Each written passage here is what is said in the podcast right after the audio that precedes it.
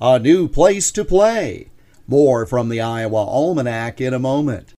In football, every win counts. That's why the Cyclone and Hawkeye football teams rely on cleaner burning biodiesel to power their game day buses. Made from soybeans grown right here in Iowa, biodiesel is helping to power college athletics, enhance our environment, and support Iowa farmers. This message was brought to you by the Iowa Soybean Association, driven to deliver for Iowa's 40,000 soybean farmers. Visit iasoybeans.com to learn more about biodiesel's impact on football and the farmers who make it possible. The Iowa State University football program has a long history.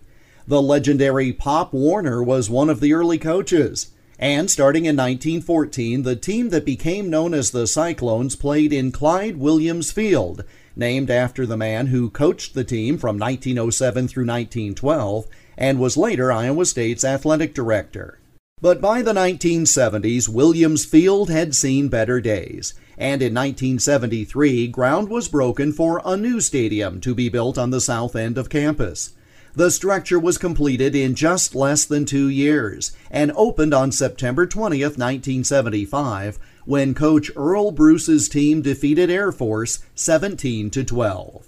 The original stadium had a capacity of 42,500, but quickly grew to 46,000 the next season when end zone bleachers were constructed. And it's continued to grow with the two largest crowds in stadium history coming in successive weeks in 2015 61,500 people for games against the University of Iowa and the University of Northern Iowa.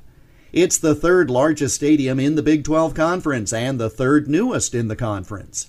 The stadium cost $7.6 million to build, which would be the same as $33.4 million today.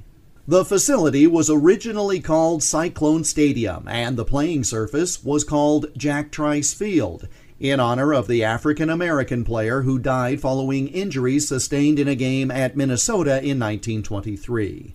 The stadium itself has carried Trice's name since 1997, and it remains the only stadium in FBS Division 1 named for an African American. The Cyclone football team has played in 17 postseason bowl games but 15 of those have come since they began calling their current facility home.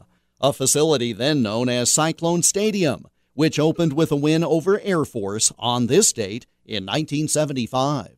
And that's Iowa Almanac for September 20th. There's more online at iowaalmanac.com. Until tomorrow, I'm Jeff Stein.